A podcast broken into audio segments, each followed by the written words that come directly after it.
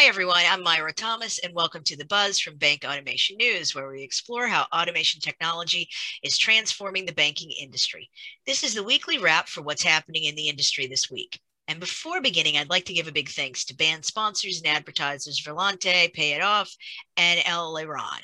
Thank you so much for your support. I'm pleased to be joined by Associate Editor Loraine Lawson. It's July 23rd, 2021, and here is some of the biggest news from across the world this week. Well, this evening, the Olympics in Tokyo will begin, and it'll be a rather strange occasion. Devoid of spectators and the usual enthusiasm from crowds, it surely helps to drive the athletes on, all courtesy of the ongoing pandemic. Social distancing is the order of the day for the athletes as they navigate dealing with the surge in cases courtesy of the Delta variant. In bank technology and te- banking and technology news, Zomato, the online food delivery platform, is the first uni- unicorn to list shares locally in India. Zomato raised 1.3 billion in its IPO this Friday, shares gaining about 66%. Indian tech uh, startups are red hot at the moment, including India's digital payment startup Paytm, which is set to list as well and looking to raise about 2.2 billion in its upcoming IPO. Both Paytm and Zomato are backed by China's Ant Group. American Banker is also reporting today that Fifth Third Bancorp is set to close more branches in its legacy markets this year as it's set to fund digital upgrades and its southeastern expansion. Just last week, the bank announced it was replacing its legacy in house developed core banking system for their deposit and trust servicing. And they're replacing it with FIS's new general, uh, generation platforms for this part of the bank, for their wealth management side. Uh, and here's a few of the biggest news items from our own Bank Automation News editorial team this week. I actually got a chance to sit down and chat with a senior executive at Alloy, the identity decisioning platform. Their single API platform connects financial services companies to more than 85 data sources to help them verify identities and monitor transactions. I had a chance to speak with Charlie Ma, who's the general manager of FinTech at Alloy, where he's focused on deepening the platform's FinTech offerings and go to market strategy. Basically, this is a young guy who has had a number of really interesting jobs even prior to getting to Alloy. I believe he was the first business hire at Plaid, where he led the fintech, fintech and developer sales vertical there and built out the firm's New York office prior to Visa's uh, five five billion dollar acquisition. In my conversation with Ma, he went really in depth about why banks need to work on onboarding Gen Z customers. Certainly, they need the customers, next generation of customers, but they present, you know, really some KYC complications. Uh, so, yeah. So, Loraine, uh, it turned out to be a relatively interesting interview. I don't know if. Yeah, you said uh, you said he was a general manager at Tech at FinTech at Alloy. That's a title I've never heard of at FinTech. Uh, what the heck is the general manager of FinTech? Yeah, it's a little different. I mean, we've gotten some, I know we've seen some really strange titles in fintech firms from tech evangelist to God knows what. But yeah, I guess the general manager of fintech for him is uh, really a way for them to break down the silos and to combine sort of the, the business uh, business initiative side along with product development and rollouts uh, and iterations on products. And so it was really interesting to see how he was actually working on both sides of the organization. Hmm. So, what are the real difficulties banks face in onboarding Gen Z customers?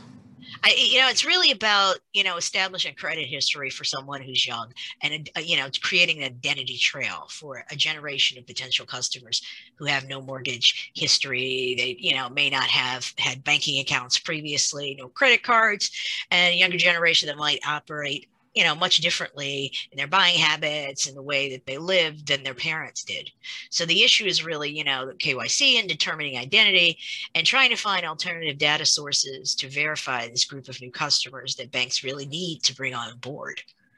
I mean there's digital banks right? You know neobanks challenger banks out there that are really you know looking to you know pick up this generation as well. And you know they're hitting them where they need to hit them you know online. You know they're targeting them on tiktok. They're targeting them on social media. And so you know the traditional banks need to step up their game Yeah, TikTok is huge with that generation. My daughter's that generation, and she's always on the TikTok. um, now I know you brought it back to automation because it wouldn't be bank automation news if you didn't. But how? So how does that help solve the problem of onboarding Gen Z? Well, you know, I think uh, he said to me that you know artificial intelligence is certainly the key to you know helping verify Gen Z customers because it really changes the way that banks can um, validate these people and complete the due diligence process. It provides a more holistic and a much more comprehensive view of an individual than you know traditional manual processes or you know any even older automation.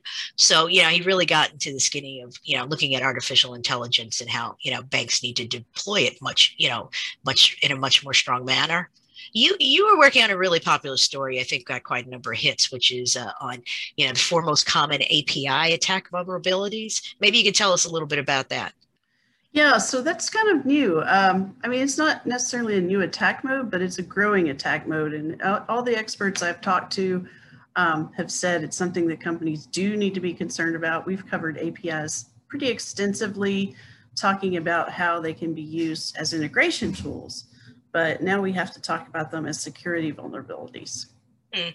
So, what makes them particular APIs particularly vulnerable to attacks? So, an API is just, uh, as Jaspreet like to say, a gateway, but it's an automated way to share data between applications and to, to call functions, which is how programmers would talk about basically getting something to happen, right?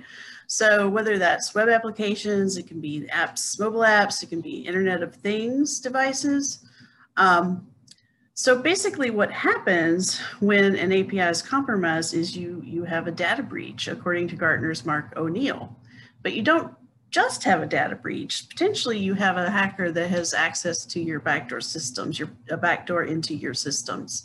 Uh, that's what F5 researcher, they're a big security firm, Sander Vinberg told me.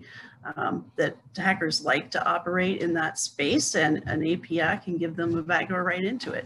Mm. So how can banks address, you know, these vulnerabilities, API vulnerabilities? Well, there's a lot that needs to be done on the development side. Um, but it's not, it's important not just to leave this up to developers. And that's why if, if you're developing APIs, you need to add security folks to that team to sort of act as check and balance. But Gartner recommends that you secure APIs from three sides and they they talked about three specific technologies that will address this stuff. Um, the first is API protection, which includes validating, threat detection, traffic throttling, seeing if they could use attack signatures, just basically filling out the API to see if it's secure. And you can use API management tools and specialized API security platforms for that. But then there's also the security testing, and identifying potential flaws. And again, that can be an API security testing tool or specialized security platform. And finally, there's access control, looking at how, whether or not it's secure and how it's accessed. So technologies for this include API management, access management software, and identity as a service. So sort of a three-prong attack if you're into the business of making APIs. Okay. So what can you do? What can the bank do, you know, if the APIs they're using uh, they didn't build and ma- to make sure that they're safe.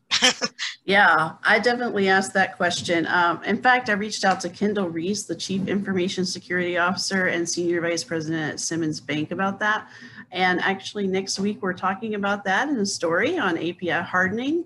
I spoke with him and other experts, and he shared with me specifically what his team does to ensure APIs are secure. So I'll let our readers tune into that for next week. I believe you also had a chance to speak to someone from Armed Forces Bank. If I'm not. Yes, yes, I got to speak to two people from Armed Forces Bank on Armed Forces Bank, and we did a podcast and talked about all the work they're doing to automate for their members. You know, they have a unique challenge in that their members are very scattered throughout the world. Uh, something more banks are starting to deal with as they try to reach out beyond just physical locations. Uh, so they're already a very digital bank and they shared some of their lessons learned. Well, I had a chance to sit down with Jimmie Lenz, who's the director of the Masters of Engineering and Financial Technology and Master of Engineering and Cybersecurity, quite a long title, at Duke University's Pratt School of Engineering, um, as well as Master of Masters of Engineering program in FinTech and Cybersecurity. Um, he said uh, the the school is working on a partnership with the FDIC. So the FDIC, you know, has a new innovation chief, which we had a chance to interview uh, a few weeks back, and Duke is actually working with the FDIC trying to figure out how to update their technology and automation. Uh, so, really, their innovation, but also the FDIC is looking to spearhead innovation across uh, banking in the US. So, that'll be interesting to see what's coming there. Well, that seems like a good place to stop. I want to thank everyone for joining us for the weekly wrap on the buzz. And thanks once again. For more podcast content, make sure to check out bankautomationnews.com and search the buzz from, from Bank Automation News on iTunes and Spotify.